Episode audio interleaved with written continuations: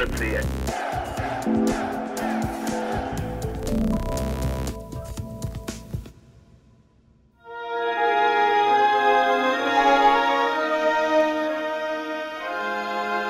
Jste, to je ta země, kterou jste hledali. To je ta země zaslíbená, zvěře a ptáků plná, medem oplývající. Jen jména nemá. Jakým jménem by měla být nazývána?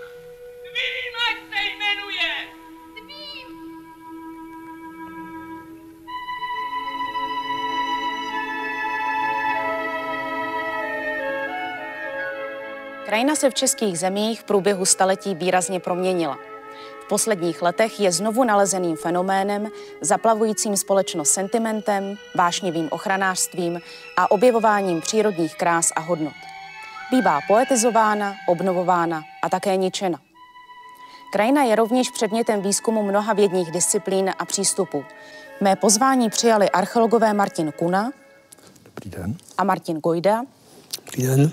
a biolog Jiří Sádlo. Dobrý den. Co spojuje krajinu a archeologii? Ty takové ty poslední koncepty, nebo eh, řekněme v poslední době hovoří přímo o tom, že krajina celá je artefaktem, je jedním artefaktem, což samo o sobě říká, že je to do jisté míry lidský výtvor, že krajina není jenom příroda, není to ta jejich zelená stránka, ale hovoříme-li o krajině, tak tím máme vždycky automaticky na mysli, alespoň my archeologové, přítomnost člověka v té krajině, který pochopitelně po sobě zanechává stopy.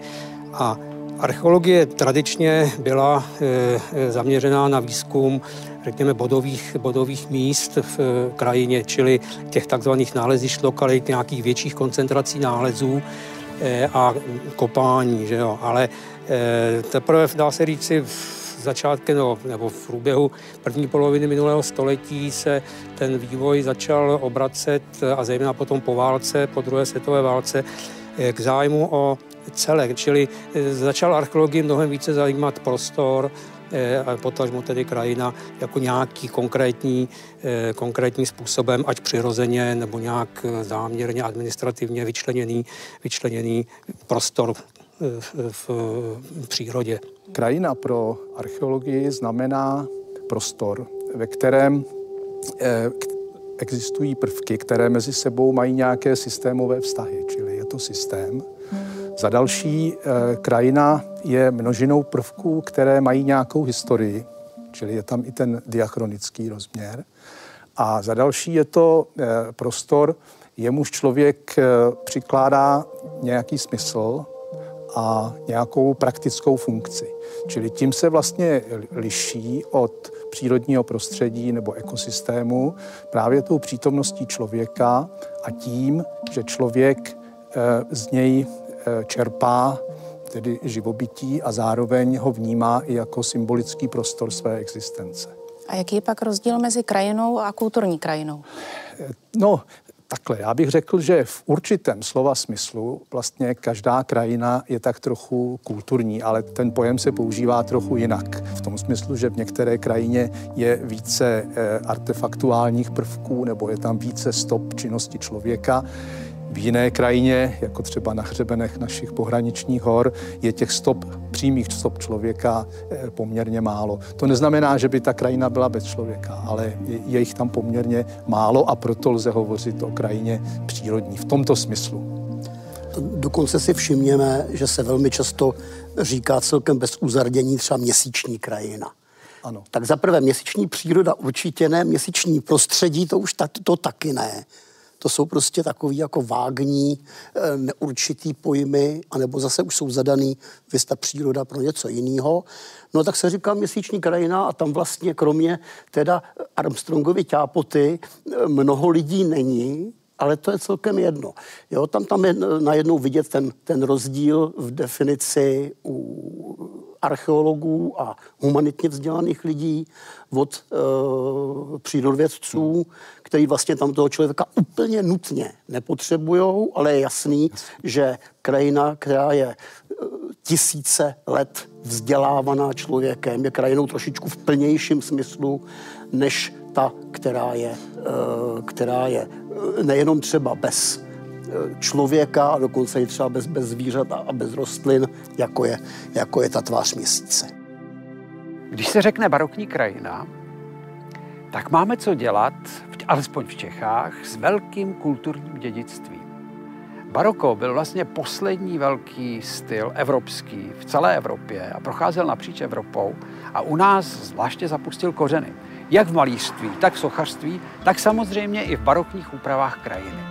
Ta barokní krajina nevznikala jen tak, jako jak se komu líbilo na základě nějakých estetických prvků, ale ona vlastně vznikala na základě toho ukázat řád. Ukázat řád, ukázat to, co je nahoře, že bude i dole.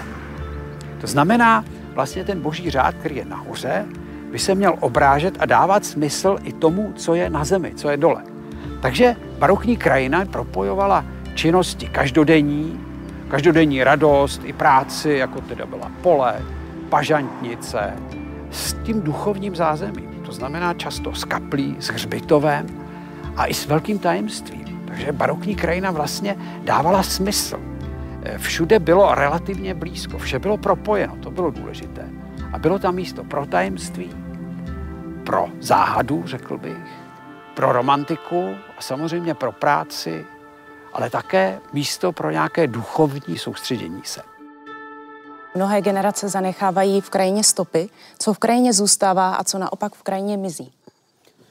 No, no, v krajině to zůstává prakticky všechno. Kdo si si prohlásil, že si každý zásah po člověka, eh, člověka teda pod povrch země, každé kopnutí do, do, do, do země, v podstatě za určitých okolností a za určité situace může být eh, kdykoliv v budoucnu odhaleno nebo prostě detekováno nebo zobrazeno, prostě zviditelněno na tom povrchu. Čili jako ta krajina je plná Eh, plná těchto těch nemovitých artefaktů, protože lidé tady jsou strašných let, tisíce let, že jo, působí na tu krajinu. Máme tady památky, které jsou zachované na povrchu země, máme tady samozřejmě všechno, co nás obklopuje, jsou artefakty, které tady někdy před náma někdo postavil, ať jsou to budovy, ať jsou to vesnice, ať jsou to města, ať jsou to komunikace a tak dále, že jo. Pak tady máme Eh, eh, památky, které jsou v nějakým, nějakým procesu rozpadu a jsou ale stále ještě na povrchu fyzicky zachované. To jsou třeba nevím, ani středověké vesnice, které vidíme, nebo mohylníky, mohyly, které vidíme na povrchu terénu, jako zvlněný vlastně eh, nějaké vyvýšeniny a deprese v tom terénu. Takže eh, to jsou taky památky. No a pak jsou pak ale naprostá většina toho, co lidé po sobě tady zanechali, je ukrytá pod povrchem země.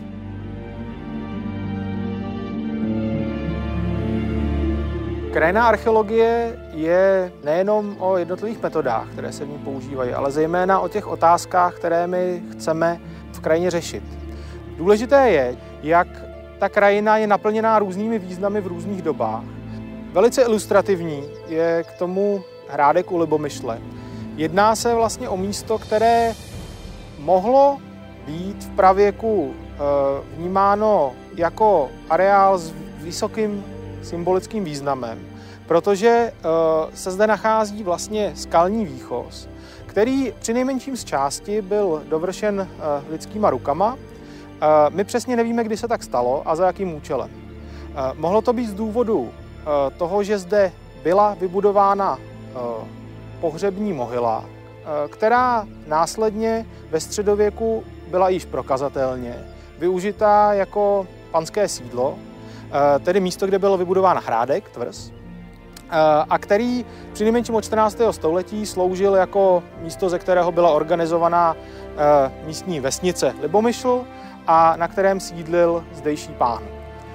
Ta tvrz zde existovala při nejmenším do 15. století a následně na tom samém místě, na tom samém vrchu, na konci 17. století byla vystavěna zvonice, která po stoletech opět zanikla a dnes je to vlastně místo, na kterém se nachází staletá lípa, eh, která opět vlastně nějakým způsobem propojuje tu historii toho kopce a svazuje ji eh, vlastně s tím zníváním symboliky toho celého místa. A to místo tedy dlouhodobě nese spoustu významů a ten, ten vrch, který je velice signifikantní, eh, viditelný z dálky, tak přitahoval pozornost člověka, který se mu snažil vkládat ty jednotlivé významy a chápat tu krajinu jako něco, co má svoji historii a co ho spojuje třeba i s předky.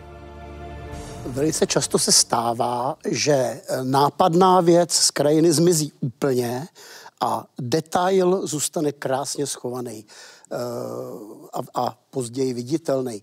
Tohle se týká i časové osy. Mimo archeologický příklad, před 11 tisíci až 13 tisíci lety, nevíme blíž, práskla v Poríní sopka.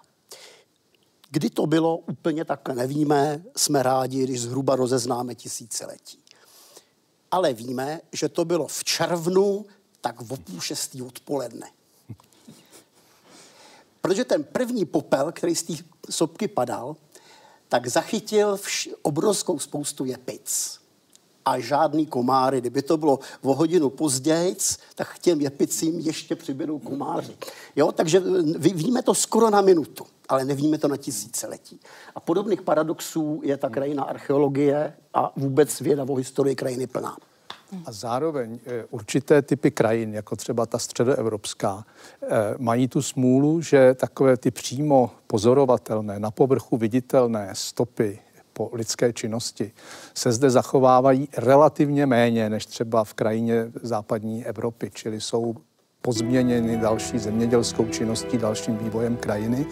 A vlastně potom zbývá archeologii, eh, jak se dozvědět o těchto zaniklých krajinách, Především, především zbývají metody jako nepřímého pozorování, čili metody přírodovědné, které sbírají takzvaná proxy data, které vlastně nepřímo informují o tom, že někde eh, v sousedství třeba bylo pole nebo že tam byl les určitého druhu, čili prostřednictvím botanické informace, palinologické, pilového, pilových spekter, uhlíků a podobně. Čili dneska moderní krajiná archeologie kombinuje to přímé pozorování archeologických stop tady s tímto nepřímým pozorováním prostřednictvím přírodovědných metod.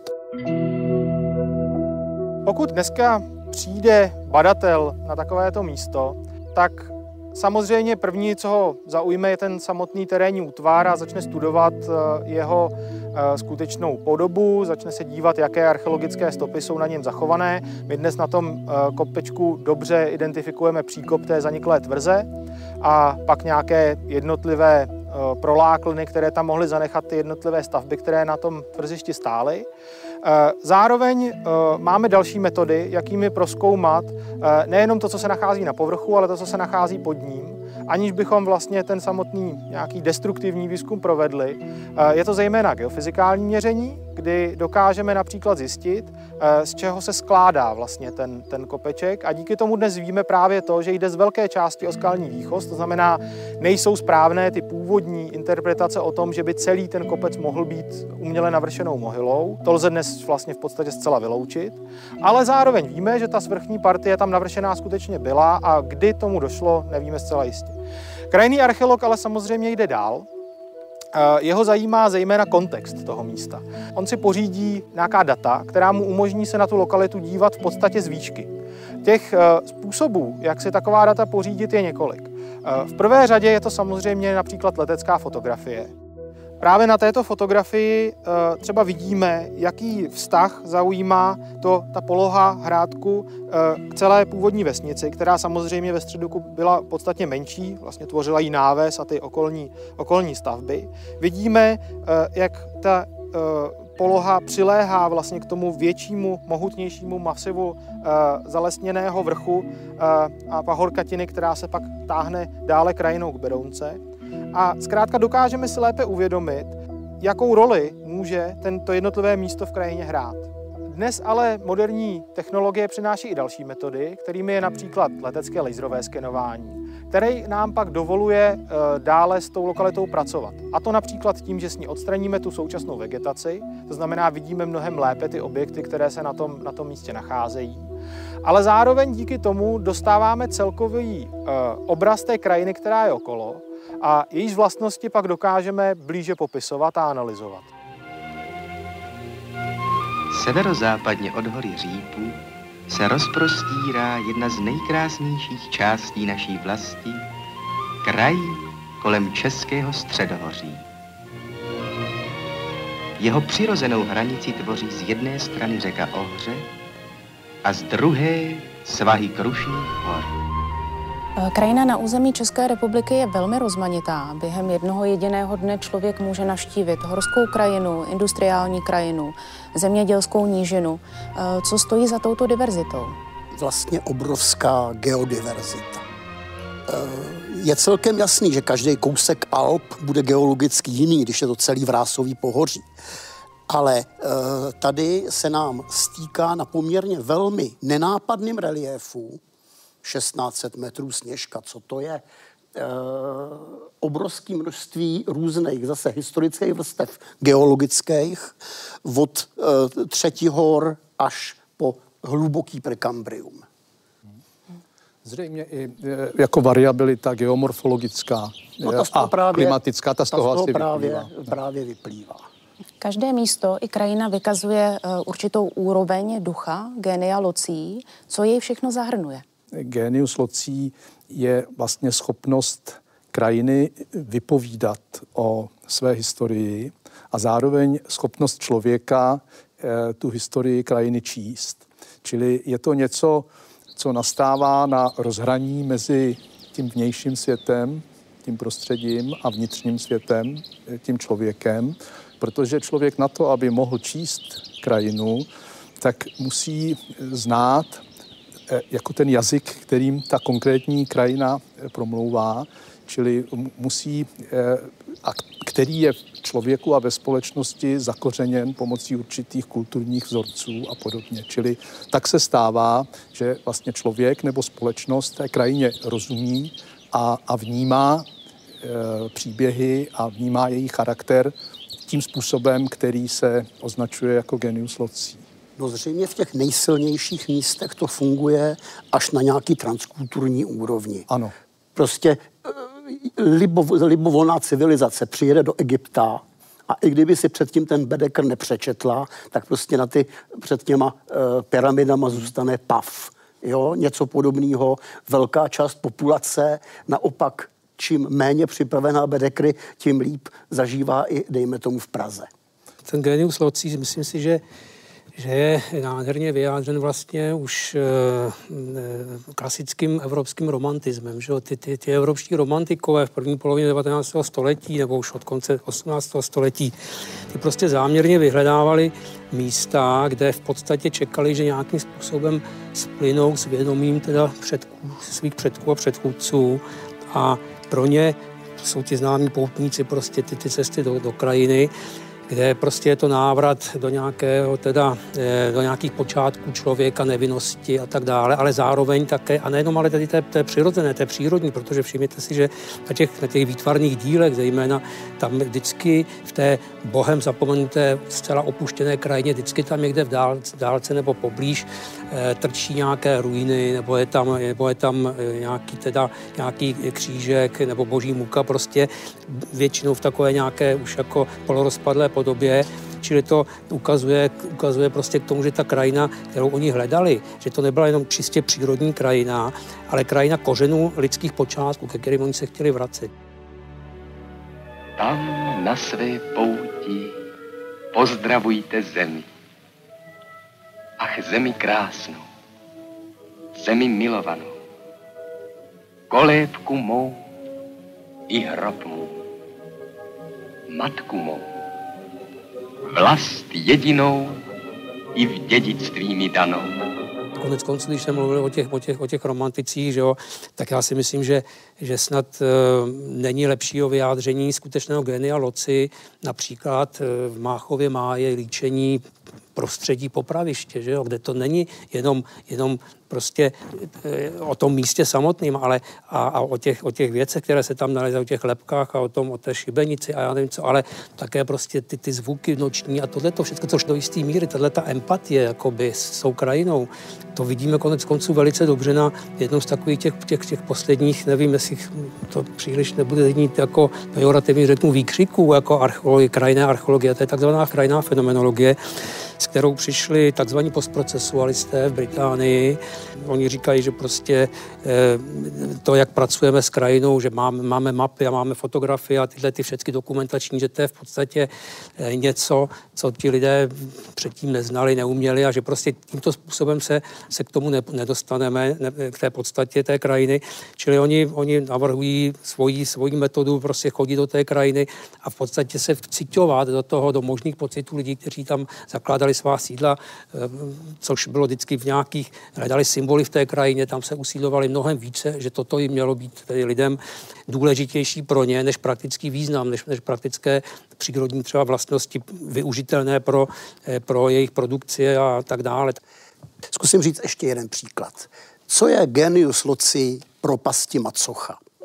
No dvě věci. Za prvé, studený vzduch jeskyní, díky kterému například tam od doby ledový může přežívat taková primulka zvaná kruhatka a jednak to, že kdokoliv přijde nahoru, tak má tendenci něco si tam hodit.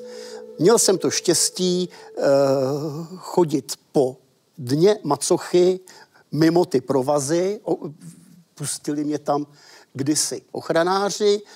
To je neuvěřitelné skladiště a kdybychom šli dolů vrstvama, nikdo to ještě zatím neměl tu drzost udělat, tu macoku rozkopat, tak by jsme měli prořízlý úplně všechny vrstvy artefaktů, který tam někdo z důvodu rituálních nebo zábavných prostě od pravěku do současnosti. Prostě hodil od pravěku do současnosti. no, to je to.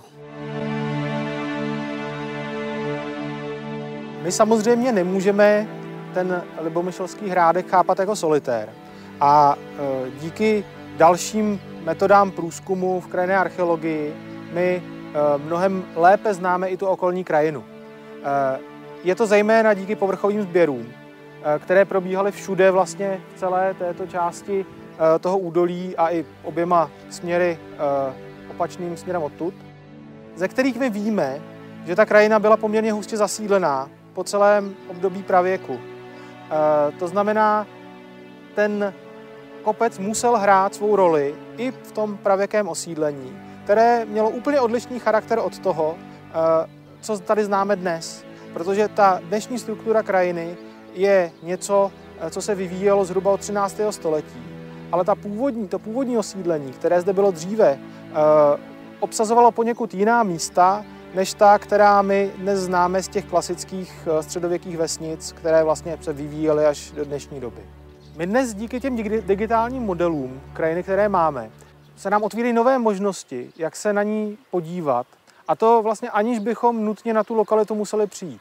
Samozřejmě, když zde stojíme, tak vidíme, že eh, ten pohled do krajiny je odsaď velice dobrý, otevřený, ale díky tomu digitálnímu modelu my dokážeme eh, exaktně a přesně popsat, jaká ku příkladu viditelnost toho místa v té krajině je. To znamená, my dokážeme modelovat, eh, jaké všechny jednotlivé polohy jsou viditelné z té tvrze hrádku Libomyšle nebo z tohohle z toho vrcholu.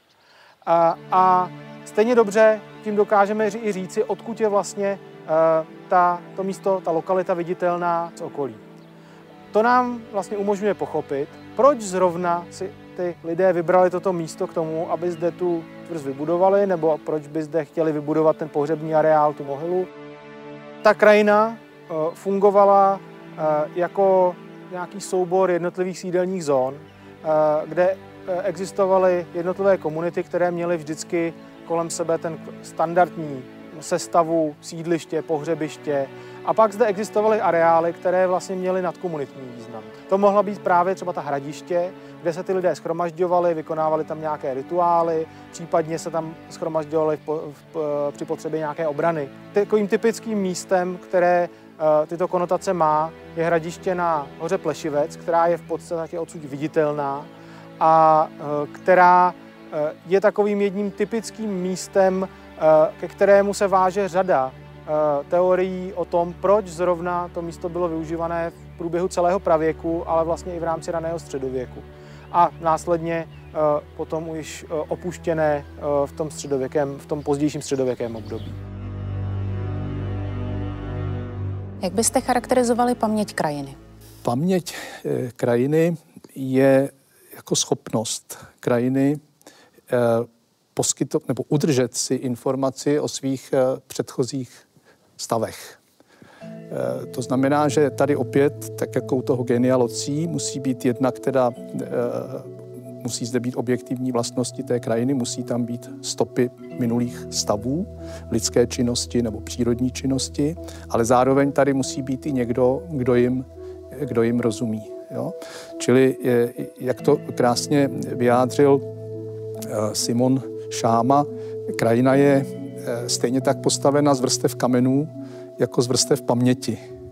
Čili v podstatě ta paměť lidská, která má eh, hmotný korelát v krajinných prvcích je vlastně z té krajiny jako neodmyslitelná a je velmi e, důležitým momentem pro to, jak se člověk v té krajině chová.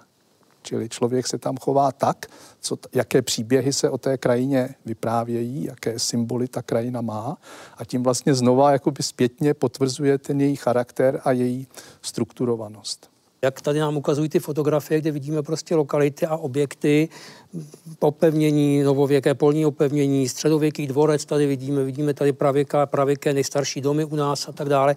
Všecko je to v podstatě eh, je to indikováno, můžeme říci de facto jako obrazně pamětí krajiny, protože prostě tímto způsobem se vynořuje na povrch země, aniž by se lidé o to nějakým způsobem snažili, aniž by tam dělali výzkum, kopali nebo, nebo cokoliv dělali, tak ta krajina nám pořád říká, co se tady událo v minulosti a jak si pochodama eh, vzhledem, vzhledem charakteru eh, sekundárních výplní, které ty objekty zaplňovaly, tak tam roste trošku jiná vegetace nebo má trošku jiný zpomalený nebo zrychlený cyklus prostě růstu a tak dále. Takže tohle to je obrovský archív vlastně eh, to je, to je paměť, pro mě tohle je paměť krajiny prostě, že dokáže nejenom to udržet v sobě, ty, ty stopy lidských zásahů, ale také je projevit, aniž, aniž bychom tomu nějak napomáhali. Paměť krajiny do značné míry je tím, co generuje genealoci. Budeme mít krajinu eh, s, poli, s polemi a loukami, eh, nech, necháme lidi odejít, celá krajina brzo samovolně zaroste lesem. Za sto let tam ty lidi přijdou znova, znova odlesněj. No a co myslíte, že tam musí znova, znova tahat luční kytky? Kde pak? Oni tam spali v semínkách, dokonce i ty polní plevely, kdyby tam přinesli stokrát přečištěnou pšenici a žito, tak ty polní plevele tam prostě budou spát, eh, sto let si počkají a potom novým odlesnění se najednou znova, znova projeví. Víc než tohle to teda jako naštěstí není, ale Eh, strašně dlouho to teda, hmm. teda trvá. Jo? Čili vlastně se tam znova obnoví eh, ten, ten starý stav, tentokrát už jako mávnutím kouzelného proutku, protože ta krajina si pamatuje, jak má vypadat při odlesnění. Hmm. A zároveň paměť krajiny eh, vysvětluje i takové jevy, jako je třeba tisíciletá kontinuita určitých míst, jako je třeba kontinuita řípů, jako posvátné hory. Eh, vlastně tady jsou indicie, že takto byla eh, ta hora eh, vlastně chápána už hluboko v pravěku, že jo, potom v raném středověku a vlastně až do dnes. Jo, dneska si neumíme českou krajinu představit bez, bez řípu, ale to je ta paměť, ať už to teda prochází čistě jenom těmi přírodními procesy, že vlastně ta hora byla nějakým způsobem modifikovaná, což zase vedlo lidi k tomu, aby se tam chovali určitým způsobem, a nebo to procházelo pamětí lidskou, těmi e, kulturními významy, ale každopádně vlastně tyhle ty dvě věci spolu souvisejí a vedou k tomu, že tato místa paměti v krajině existují. A to teda teď hovoříme jenom o těch nejvýznamnějších a ono svým způsobem to platí vlastně pro mnoho dalších i méně významných částí v krajině. Prostě zřejmě během pravěku, kdo viděl říp, tak na něj vylez, aby se stal pánem té krajiny a pokud z něho neviděl dolů, tak to prostě zapálil, což nevíme z archeologických e, dokladů, ale víme to velmi dobře hmm. z dokladů botanických, pač tam rostou rostliny, které by pod lesem vyhynuli, takže je jasný, že prostě celý pravěk to bylo víceméně Samozřejmě. minimálně tam byly vyhlídky. Ale ta zajímavá otázka je, zdali lidé v tom pravěku tam vylézali proto, že ta hora je k tomu jako fyzicky nějak vybízela, A nebo proto, že je k tomu vybízela jejich vlastní kulturní paměť. Že věděli, že se tam něco stalo. Že věděli, že ten, ta symbolická hodnota té hory je nějaká zvláštní. Jo? Čili jestli to, ta paměť procházela lidským společenským vědomím, kulturním vědomím, anebo teda byla důsledkem jenom nějakých přírodních charakteristik. Tím chcete naznačit, že to mělo i sebeidentifikační určitě, rozměr. Určitě. Já myslím, že oboje v zásadě nějak platí. Že jedno bez druhého asi těžko může existovat.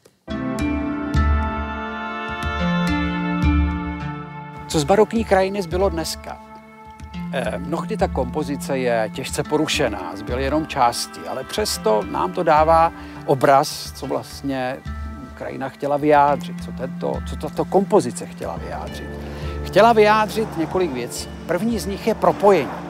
Propojení všech těch prvků, jak těch každodenního života, tak vlastně toho duchovního života.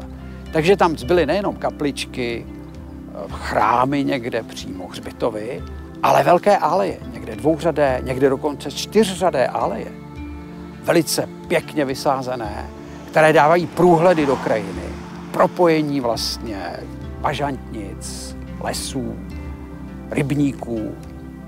Často se do toho zapojovaly vodní toky, zámecké zahrady. No a dneska z toho vlastně zůstaly lesoparky, často plní velice dobrou rekreační funkci, zůstaly z toho aleje často, ty se i obnovují. No a zůstala z toho vlastně něco, čemu se říká genius locí na mnoha místech, což znamená duch místa. Kdy se začíná narušovat vztah člověku k přírodě? To je samozřejmě e, bezvadná otázka, protože na ní není správná odpověď. V jednom pohledu je uh, člověk neustále tím narušitelem, a když to řekneme takhle, tak se dostaneme do těch ekologistických extrémů, jo, že ta nejšpinavější šelma na celé planetě je člověk a to je samozřejmě nesmysl. A na druhé straně by zase člověk říkal, ne, my vlastně pořád jsme v tou, s tou přírodou v nějakém dialogu, docela tvůrčím, a zase, když jako to řekneme takhle bezstarostně, tak to znamená, že si fakt už s tou planetou můžeme dělat úplně cokoliv a ona to vždycky tak nějak jako ustojí, což také není úplně pravda. Ona to teda ustojí, ale ne úplně k našemu, k naší spokojenosti. Já si myslím, že obecně by možná taková otázka, ta odpověď častá byla, že vlastně ta krajina, ten vztah se začíná narušovat v okamžiku, kdy se ta krajina stane vlastně e, zbožím. Ale já si myslím, že e, ten problém nebo ten počátek může být ještě hlubší, že, že vlastně může souviset i jako s počátkem jako moderního myšlení, kdy vlastně vznikl takový eh, počátek toho vztahu, že ta příroda je vlastně něco, co můžeme klidně si podrobit anebo e, porazit, jo, zvítězit nad tím. A e, já si myslím, že tenhle ten, v tomto vztahu asi nebo v tomto bodě asi začíná počátek tady toho problematického vztahu ke krajině, kdy vlastně ta krajina přestává být jako abych tak řekl, osmyslena těmi symbolickými významy, tou pamětí a stává se především teda eh, nějakým objektem, eh, zdrojem eh, a objektem, který je možno tedy porazit a vytěžit a podobně. To je konec konců už ten opěvovaný Francis Bacon.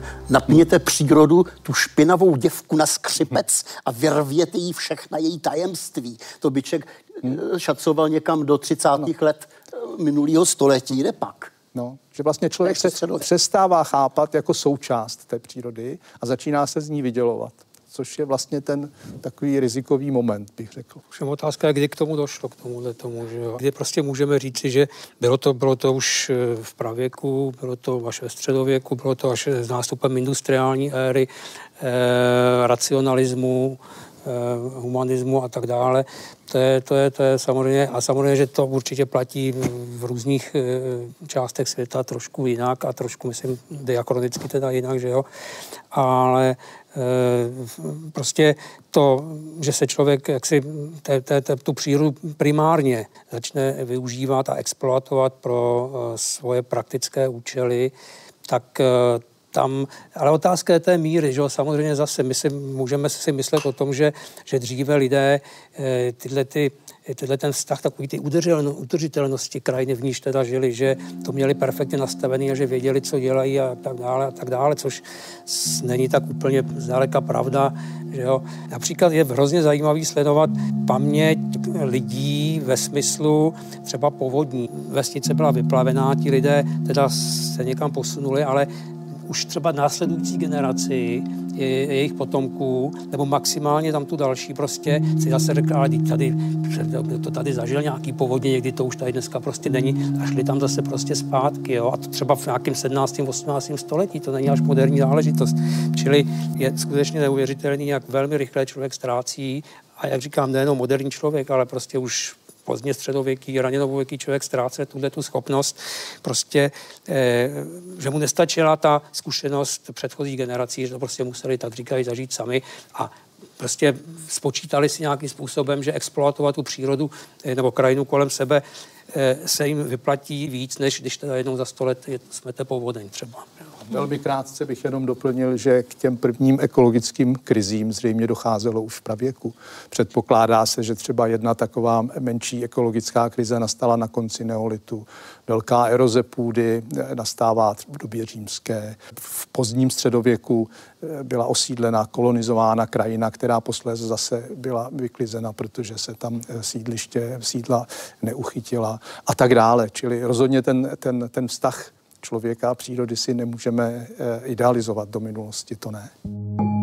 Na tomto obrázku, na tomto modelu eh, vidíme součást Kozelského polesí, které se nachází nedaleko od Plzně a kde nám letecké laserové skenování eh, odhalilo právě výsek zaniklé krajiny, který je naprosto naplněný jednotlivými archeologickými památkami. Vidíme tam mohylníky, vidíme tam jednotlivá zaniklá pole, vidíme tam zaniklé středověké vesnice, vidíme tam zaniklé hrady, tvrziště. To jsou všechno jednotlivé objekty, které nejsou časově současné, ale které vlastně naplňují krajinu, která je dnes plně zalesněná a slouží ke zcela jiným účelům. Víme, že se významně změnila eh, síť vodních toků v krajině. A je to opět něco, co my jsme schopni zpětně rekonstruovat právě díky digitálním modelům protože eh, my jsme schopni namodelovat, kudy ta voda by přirozeně měla téct, bez ohledu na to, jak dnes ta krajina přesně vypadá. A třeba i mírně upravovat ten terénní relief s ohledem na to, jaké procesy se v té krajině mohly dít. Síla krajinné archeologie eh, spočívá v jednom důležitém aspektu, že my díky digitálním technologiím dnes dokážeme všechny ty jednotlivé prameny z různých zdrojů kombinovat do jednoho celku. Eh, ten může být složen z historických mapování, z jednotlivých výsledků archeologických výzkumů v terénu, eh, právě z výstupů eh, z dálkového průzkumu země, z leteckého laserového skenování, letecké archeologie, doplněn o informace z povrchových sběrů. A všechny tyto data dohromady eh, nám umožní složit si ten ucelený obrázek o krajině nikoli v jednom jediném místě, ale o krajině jako celku, o tom, jak se vyvíjela a na, jakým, na jakých místech ní to osídlení fungovalo v jaké době. Jak a kdy vznikla krajina archeologie? No, ten pojem krajina archeologie se začal objevovat až někdy v 70. letech. Konkrétně to bylo v publikaci eh, britských archeologů, respektive zajímavé, ani oni nebyli původně archeologové vystudovaní, ale by to geografové, Mick Aston a Trevor Rowley. 1974 vydali knížku, která se jmenovala Landscape Archaeology, nějaký podtitul tam ještě byl. A je, je charakteristický ovšem, že celý ten vývoj směrem k té kraj, tomu, co teda nazýváme dneska krajinou archeologii od těch, řekněme, 70. let, do té doby se používaly jiné pojmy jako, jako totální archeologie, ale ještě předtím, někdy do roku 1915, se byl zavedený v Británii pojem field archaeology, čili jakoby terénní archeologie, nebo jsem to říkal, ale dneska řekneme terénní archeologie, tím myslíme výko, výzkumy, výkopem, exkavací a tak dále, ale tenkrát to bylo přesně naopak.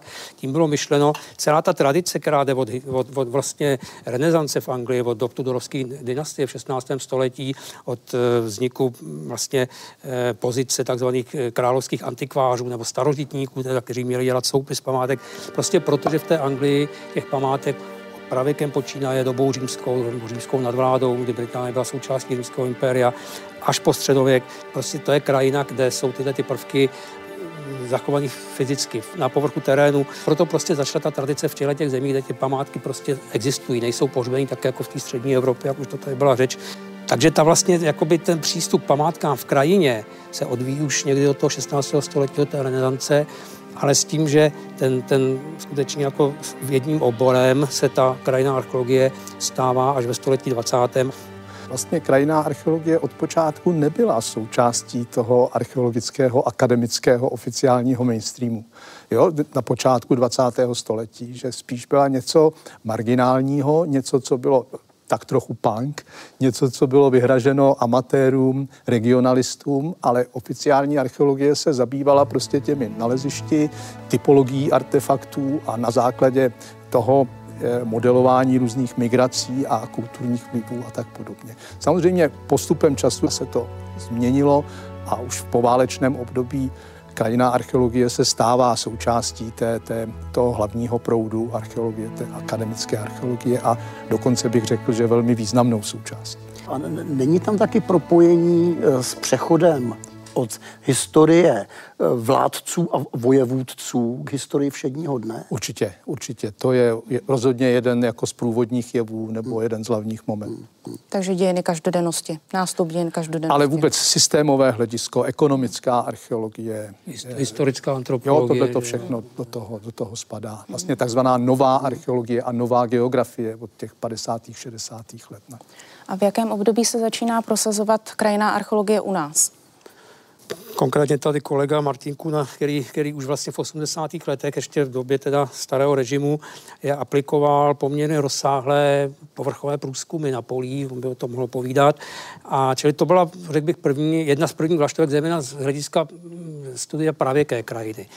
Vedle toho tady už také velký zájem archeologů, kteří se zabývali středověkým venkovským prostředím, Zdeněk Smetánka, Jan Klápště a tak dále, nejenom těmi vesnicemi, eh, nebo Vladimír Nekuda na, na, na Moravě pochopitelně, ale také jejich bezprostředním a dokonce i širším zázemím těchto vesnic, to znamená jejich výrobních areálů, zaniklých polí, které do dneska jsou v terénním reliefu zachytitelné.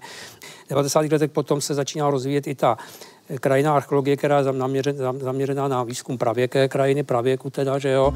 To jsou ty velké projekty, které tady běžely, česko-britský projekt první polovině 90. let, potom ten projekt archeologického ústavu pražského, kde teda byla ta možnost zakoupit teda i průzkumní letoun, zakoupit špičkové geofyzikální vybavení, magnetometry a tak dále. Čili rozhodně si myslím 90. leta u nás to výrazně nastalo. Já bych jenom ještě poukázal na jednu věc, kterou eh, česká archeologie promeškala. A to bylo to období poválečné kolektivizace a zavádění nových zemědělských technik od 50. do 70. let. A v té době se muselo na povrchu krajiny objevovat stovky, tisíce nových lokalit prostřednictvím vyoraných slomků, keramiky. Jenomže právě tam se stalo to, co třeba i v, o 50 let dříve v té Británii, že vlastně ta akademická archeologie toto nebrala jako dostatečně důstojnou činnost a přenechávala to výhradně eh, amatérům, regionalistům a nedostatečně se tomu věnovala. Ty výjimky tady byly, byly zmíněny.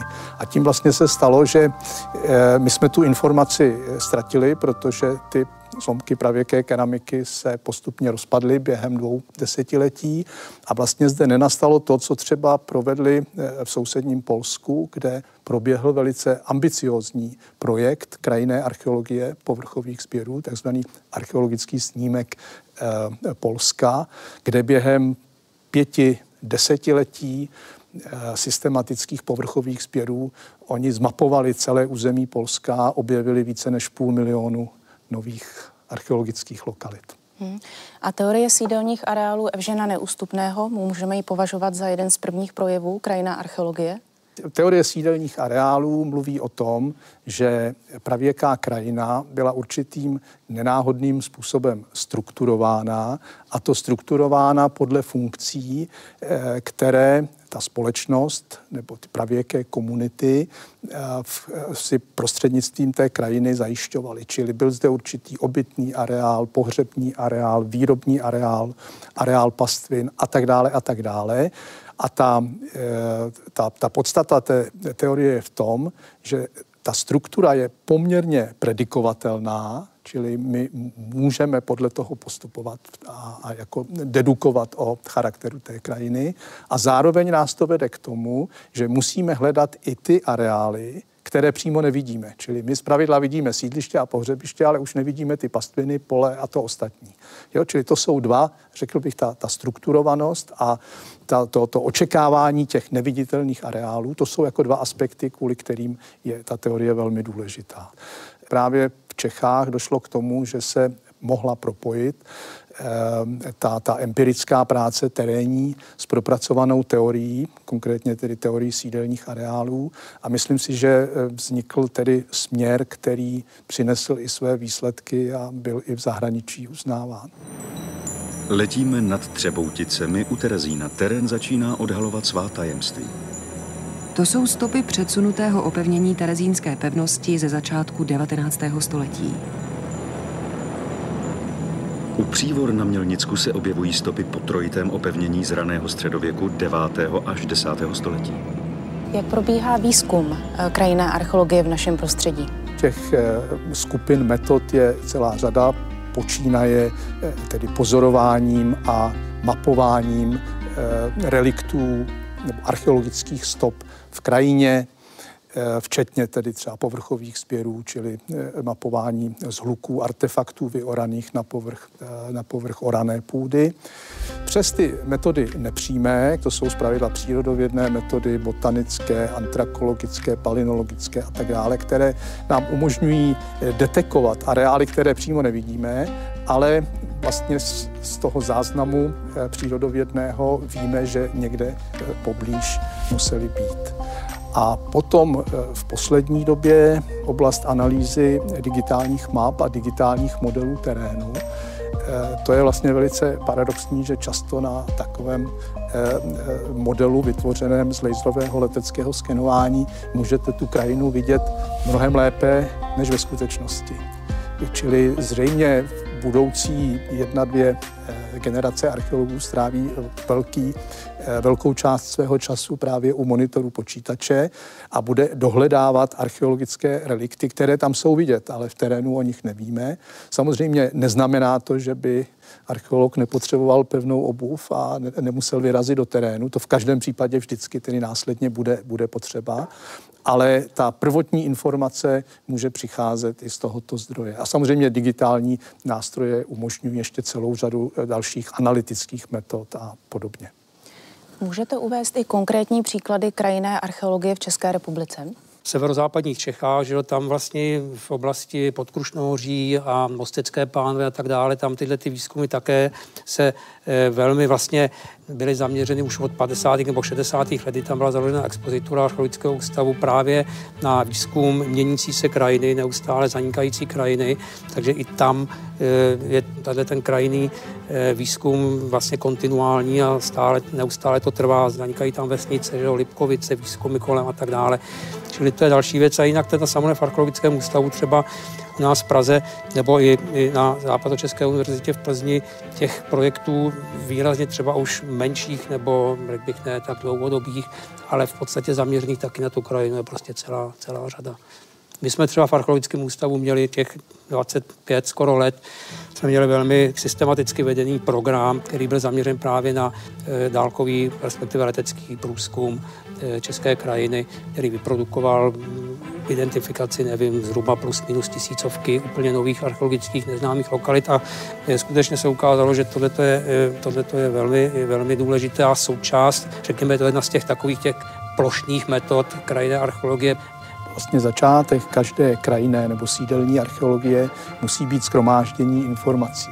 To je něco, čemu v německé archeologii už sto let se říká Landesaufnahme, neboli takový vyčerpávající eh, soupis všeho, co poznatku, všech poznatků, které o té krajině máme. A tímto směrem byl zaměřen už taky 30-letý projekt Archeologického ústavu, archeologická mapa Čech, nebo České republiky v současné době, protože na tom spolupracujeme i s Brněnským ústavem. A ten už několik let je v ostrém provozu a poskytuje tyhle ty informace eh, badatelům i eh, široké veřejnosti. Čili to je vlastně základ, to je práce s těmi daty, na kterých potom může stavět vlastní průzkum a vlastní analýza. Jakou roli může sehrávat krajinná archeologie ve vztahu k veřejnosti? No, já si myslím, že poměrně e, velkou, protože e, archeologie může, jakožto věda, která se bytostně pohybuje v krajině a pracuje s krajinou, může veřejnost e, vlastně přitáhnout ke krajině, může jim osvětlit určité prvky krajinné paměti a tím vlastně budovat znovu ten vztah veřejnosti ke krajině, který já neříkám, že neexistuje, ale nicméně byl třeba v některých regionech nebo v některých aspektech v posledních desetiletích nebo stoletích vlastně porušen tak archeologie v tomhle rozhodně může sehrát velmi pozitivní roli, protože vlastně archeologické památky jsou součástí dnešní krajiny. Existuje mnoho definic krajiny, ale my si ji můžeme představit jako vzácný pergamen. Těchto pergamenů není nekonečně mnoho, těch je jenom omezené množství. My je nemáme kde brát. A stejně jako na těch vzácných pergamenech se texty mazaly a přepisovaly, protože už těch více nebylo, nebo byly velmi drahé a velmi nedostupné. Krajinu si také tak můžeme představit, jako pergamen, který vlastně přepisujeme svým novým písmem, svými novými příběhy. Ovšem mnoho z těch starých písmen věc a někdy celých odstavců a příběhů zůstává. A bylo by dobré na ně navazovat. A já osobně se domnívám, že ne všechno je zničeno, ne všechno je špatně. A ne každý nový příběh je špatný. Krajina je plná stop, významů a poselství, které nám odkryli hosté dnešního dílu. Tímto děkuji za jejich účast a vám divákům děkuji, že jste byli společně s námi. Těším se opět na viděnou u dalšího vydání pořadu Historie CS.